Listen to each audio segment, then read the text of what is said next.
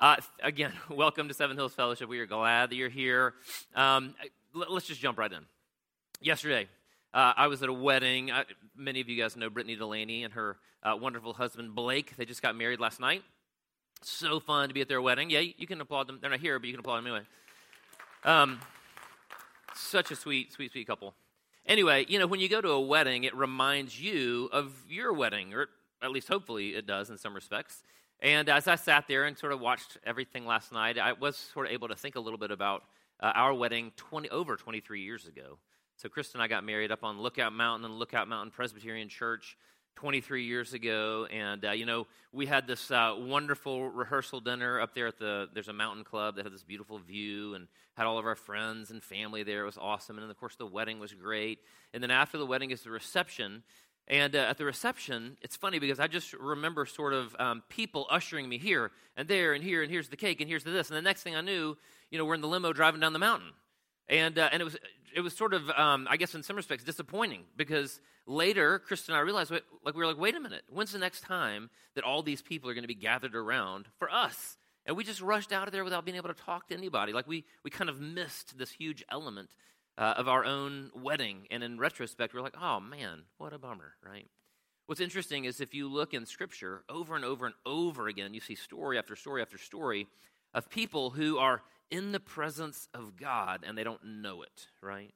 Or, or they have this amazing opportunity, but they're distracted by some particular task, or they're distracted by a person, or they're distracted by something, and again, they miss this wonderful opportunity. Today, uh, we're going to read John chapter 12, and we're going to be looking at verses 1 through 11. And there's just a story that's just like this. Uh, people are gathered to celebrate Jesus in John chapter 12. There's a banquet that's been uh, being thrown in Jesus' honor. So important people are invited. Lazarus is there, whom Jesus raised from the dead. Martha is serving again. Judas makes an appearance in this story. Even the Sadducees stop by to look down their noses suspiciously and maybe menacingly at the attendees. And in the midst of it all, one person actually doesn't miss it. One person stops to worship Jesus, and it's Mary. Let's begin reading in John chapter 12. We're going to look at verses 1 through 11. Six days before the Passover, Jesus came to Bethany, where Lazarus lived, whom Jesus had raised from the dead. And so Jesus is heading to Jerusalem to celebrate the Passover. This is the last Passover that he will celebrate there in Jerusalem. But on the way, he stops in Bethany. And you can kind of imagine the scene. Jesus, by this point in time in his ministry, is wildly popular. He's cast out demons, he's healed the blind, he's healed the lame, he's taken on the Pharisees publicly in many instances. And most importantly, the last time he was in Bethany, he raised his friend Lazarus from the dead. And so you can understand why there'd be many people coming out because they wanted to see Jesus. And whether people truly believed that Jesus had raised Lazarus from the dead or not, they were understandably excited to see him. Let's look at verse 2. Again, it says this Here a dinner was given in Jesus' honor. Martha served, while Lazarus was among those reclining at the table with him. So just take a minute and in your own head, see if you can imagine the scene just a bit. Jesus is this popular and enigmatic political and religious figure. He's the honored guest at a party thrown presumably by the family of Mary, Martha, and Lazarus. I mean, what do you give the man that raised your brother from the dead? You throw him a party, maybe more than a party, you throw him a banquet. You have a dinner with him as the man of honor, and you invite all the other honorable and powerful and respected people. And in the ancient Near East, you ate when you ate dinner, you didn't sit around a table or round tables like we do. Those dining with Jesus would have reclined on cushions on the floor around a low and central table. And at this dinner, we're told that Martha is serving. Martha only appears two or three times by name, and in each story, she's portrayed as a take charge woman, right? She's direct, she's task oriented. She definitely got all A's in high school, right? Chances are that Mary would have been helping her sister Martha, or at least she was supposed to be, only she wasn't. Apparently, she'd gotten distracted from the task at hand. And what we read next is actually kind of shocking.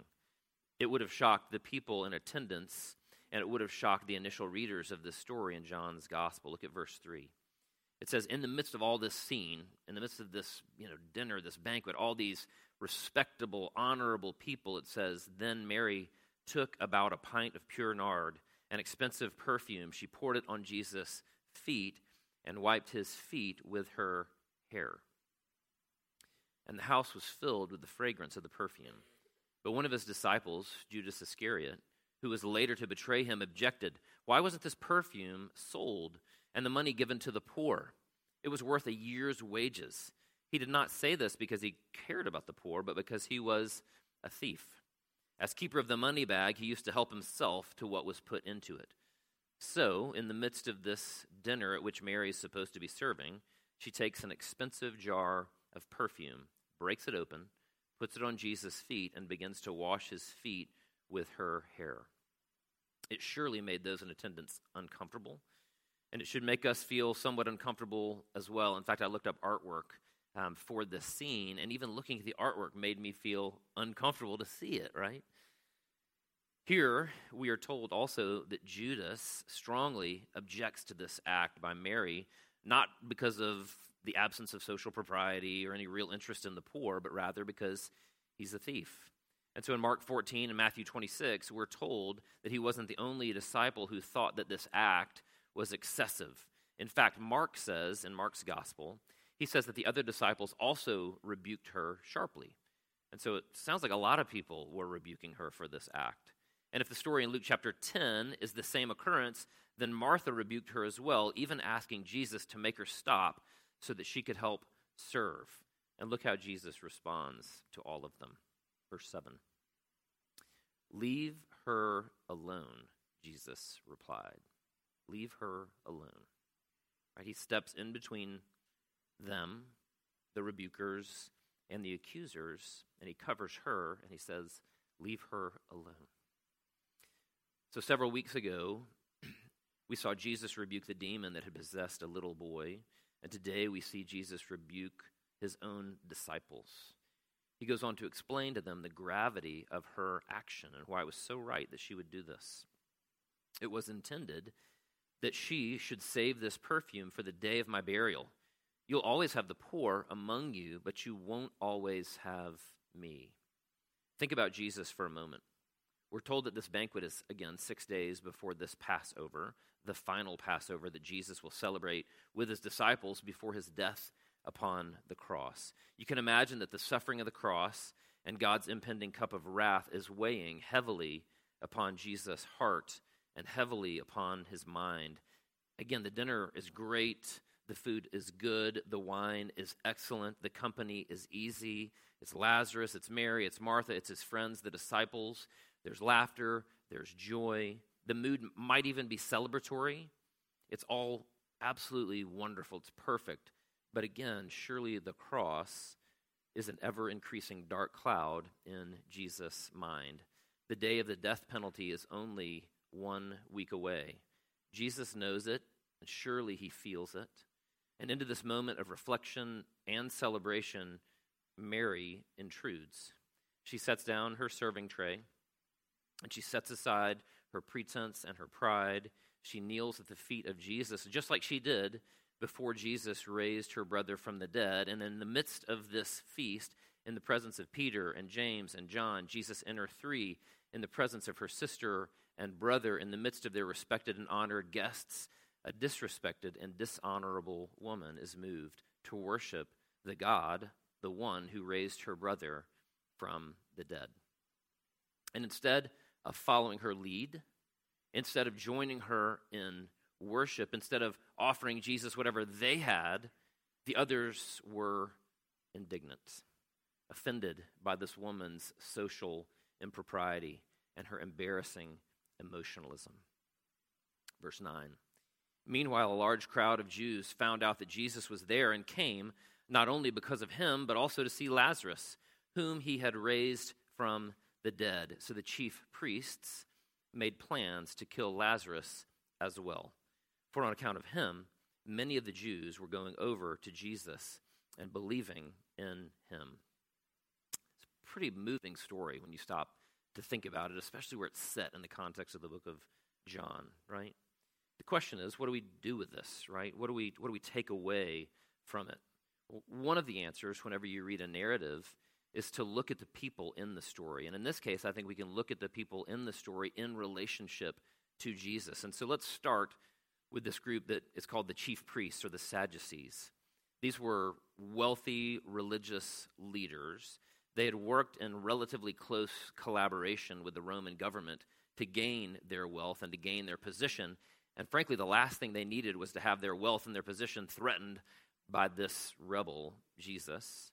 And so, in the presence of the Messiah, a man who had performed miracles of Old Testament proportions, in the presence of the lion of the tribe of Judah, in the presence of the Word who had become flesh, they had been faced with a choice, and they decided to silence him, to tune him out, to quiet his voice in their ears once and for all, and on top of it, to erase Lazarus as well, since the presence of Jesus and his once dead friend threatened their position, their security, their identity, their comfort, their power, even their religious perspective. In their minds, the only answer to the presence of Jesus was to snuff him out forever. So, some of you are here today, even though you are offended by Jesus as well. Some of you in this room are offended by Jesus, right? And you've decided to silence him too.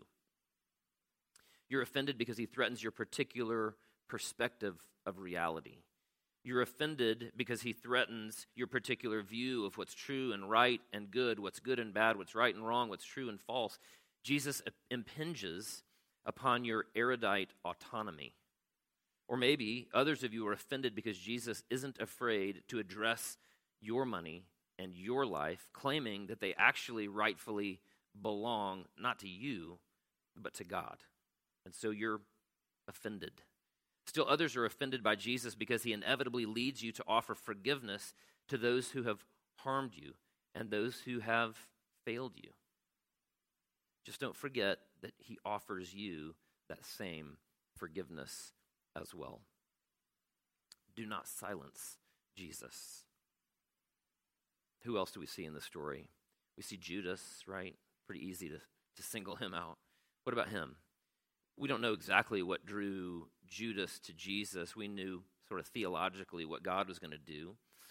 But what we do know is that his motive for staying with Jesus wasn't worship, it wasn't what he could give, but rather it's what he could get. We see Judas' greed on display throughout the Gospels, even leading him to eventually betray Jesus. Surely, surely none of us have that kind of a relationship with Jesus, simply keeping him close enough so that we might get what we want from him, right? We, we would never do that. None of us would stay with Jesus just to bribe God into giving us healthy kids or a better business or a better life. Or would we, right? I think if we're honest with ourselves, I think we have to admit that at times that's exactly why we stay faithful to God and stay faithful to Jesus, is because we want Him to bless us, right? Judas, the Sadducees, the crowds. What about the crowds? They just kind of came to see the show. That's at least the idea that's given here in this passage. They wanted to see tricks and miracles, and they wanted to see some drama. And so for them, the trip to see Jesus was just as much about seeing Lazarus. That's what the passage tells us. It was more like a visit to Ripley's Believe It or Not. They weren't there to honor or to worship Jesus yet. They were there probably because they were curious, mostly. And honestly, I can think of far worse reasons to be in church today. Maybe some of you are here today because we meet in a theater and you're curious about that. Or maybe you're here because we have great music. Thank you, David Slade. Or maybe you're here because we have free coffee and muffins, right? Or maybe you're here because there's a cute girl that you know who comes to Seven Hills Fellowship. I mean, really, the truth is, there are all sorts of reasons why we're here this morning that aren't particularly valid or noble or good or honest or true, but maybe some of you are here this morning because you are curious about Jesus. Maybe you find him compelling. And if so, I am glad you're here. And I hope and pray that today that you do find Jesus, or rather, that you are found by him. Sadducees, Judas, the crowds. How about Martha? I, I love Martha. Like, I get Martha. part of the reason I get Martha is because she reminds me of my mom, right? You can't enter into uh, Casa de Pierce in Travelers Rest, South Carolina, without my mom talking to you and at the same time with a rag in one hand wiping the counter and a hand in the other offering food. And you know d- during thanksgiving dinner everybody else is sitting around the table and she's up and she's in the kitchen preparing food and she's bringing it over and we're all eating after the prayer and she's still in the kitchen making more food. And she gets up and she sits down and she gets up and she sits down.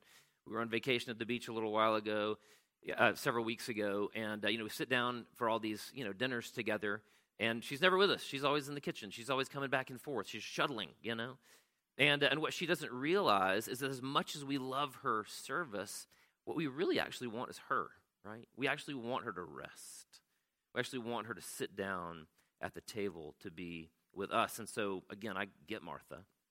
She's in the presence of the man who raised her brother from the dead. And in the presence of this God man, Martha was focused on the tasks at hand, which for her was this preparation of and service of this big meal, this banquet. Her desire was noble, it was good, but her focus on the tasks distracted her from the most important thing worshiping and seeing Jesus. Again, probably a lot of us in this room understand Martha. I know I do. I've seen I've seen what Jesus has done. I know who he is. But like so other so many other women and men in ministry, I'm so intent on serving him. I'm so intent on building his kingdom that I sometimes or often simply forget to stop and worship him. Right? And like me with my mom, I'm sure Jesus appreciates my service. I'm pre- sure he appreciates my willingness. But I'm positive that what he wants more than anything is just me and you, right? That's what he really wants. He wants you to sit at his feet. He wants you to stop and worship. Sure, serve him, but he wants your heart. And so, like Martha, we often miss out on Jesus. Finally, we have Mary. So, again, in the presence of the man who raised her brother from the dead, in the presence of the Holy One who had welcomed, accepted, and loved her despite her unholiness, her response was to worship Jesus extravagantly and shamelessly. Let's look at the extravagance for a moment of her worship. This, we're told that she puts this expensive perfume on his feet. This, it's called nard, and it's found in the mountains of Tibet and India, right? And so it was expensive precisely because it was found in remote regions of these remote countries. It was worth more than a year's wage. We're told 300 denarii. So a Roman soldier at the time was paid about 225 denarii a year. So this was a lot of money. In Rome, Georgia, this might be as much as $50,000 today. No wonder Judas and the disciples reacted so strongly. It was an extravagant gift, it was an extravagant act. But think about the extravagance of people's worship in the Bible. Think about Zacchaeus, right? When Jesus called him, Today I give half my possessions to the poor if I stole from anybody. Nicodemus, when he prepares Jesus' body for burial, he gives so much of the, the spices and so much of the preparation materials that it's like what you would have done for a prince or a king. The widow's mite, she gave everything that she had. The worship of Hannah, the worship of the disciples, was to carry the message of Jesus throughout the known world, even though it meant their death. Our worship of God should be extravagant.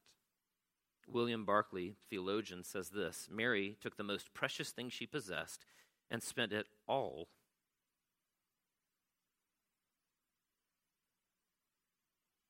on Jesus. Love is not love if it nicely calculates the cost. It gives its all, and its only regret is that it has not more still to give. Right?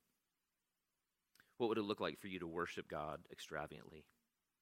Maybe adoption, maybe supporting a young life person, maybe a campus outreach worker. Maybe extravagant worship would be choosing God over obedience to a favorite sin Maybe it's getting up while it's still dark in the morning to read your Bible and to walk and to pray. Maybe it would be fasting for a day in order to focus on being with the Lord. But our worship should be extravagant, it should be costly. We see also that Mary's worship is somewhat shameless. She lets her hair down literally. Jewish women would not have done that. In fact, when a Jewish woman was married, her hair was bound up and was never again let down in public. Really cool picture and symbolism. For a woman to let down her hair in public was actually considered immoral. Only a prostitute would do such a thing publicly. And so Mary's worship was scandalous. It was scandalous precisely because, in her desire to worship her Savior, she forgot everything. She forgot the meal. She forgot the guests. She forgot her sister. She forgot that she was supposed to be serving. She forgot all the societal norms. She was oblivious to it all in the presence of Jesus. We see the same thing with David in 2 Samuel 6 when David had defeated the Philistines, rescued the Ark of the Covenant, and danced in worship before the Ark upon its return to Jerusalem. His wife Michal was so thoroughly embarrassed and disgusted and ashamed, she thought his worship to be indecent and embarrassing, but David couldn't, he wouldn't contain himself, and neither would Mary. What would it look like for your worship to be shameless? What would it look like for your worship to be scandalous? Right? Maybe in our context, it would be singing a little bit louder than normal, right? That may be scandalous to you, right? Depending on where you come from. I love it when somebody who's off tune is belting out a hymn behind me. I'm totally for them. You know what I mean? You go. Maybe it would be raising your hands. I'm not a big hand raiser, but hey, get scandalous. Maybe you could close your eyes and sing and praise God as if He was the only one listening.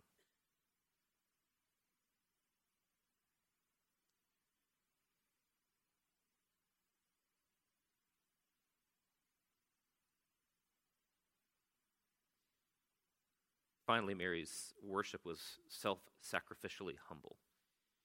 John makes mention of the fact that Mary washes Jesus' feet with her hair.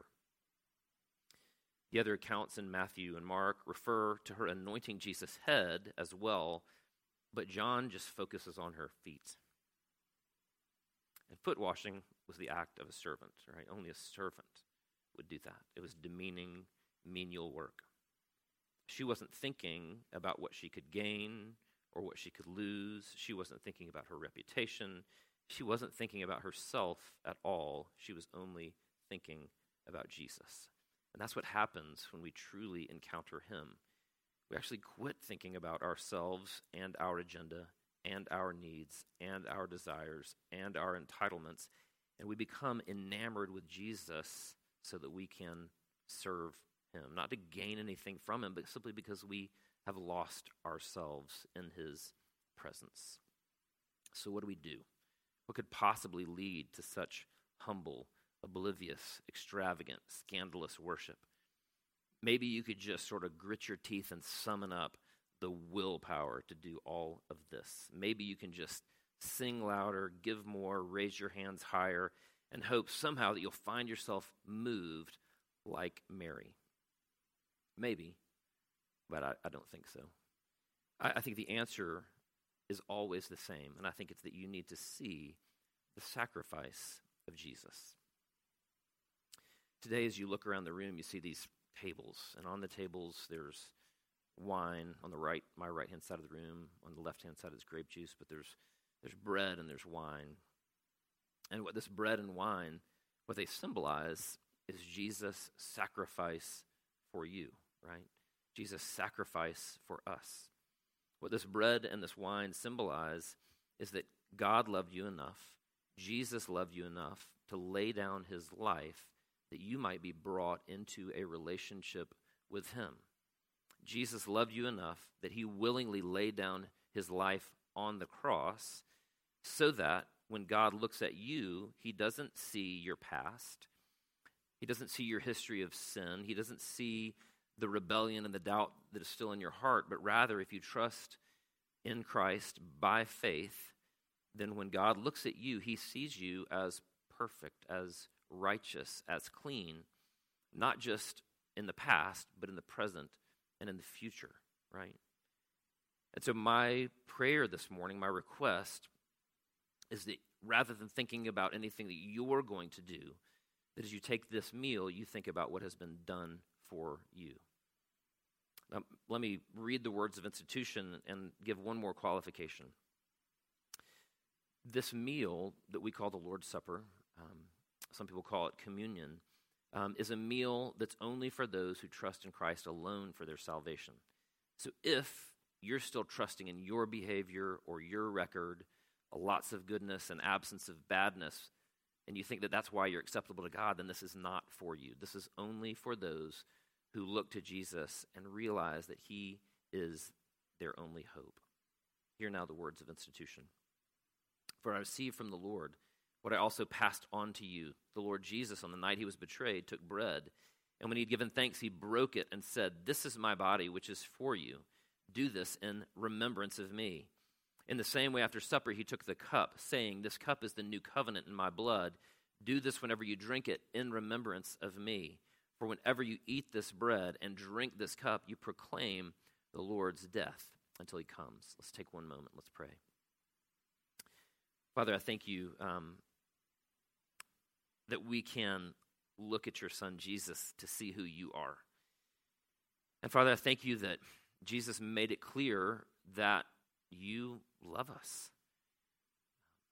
Father, Jesus made it clear that by his life and his death and his resurrection that now we're forgiven that we're not guilty, that we're declared righteous, that we're clean, that we're loved, that we're adopted, that your wrath no longer falls upon us because it fell upon him. And so, Father, I pray that this morning the sacrifice of Jesus would be the very thing that moves us to worship you. I pray these things now in the name of your Son, Jesus Christ. Amen.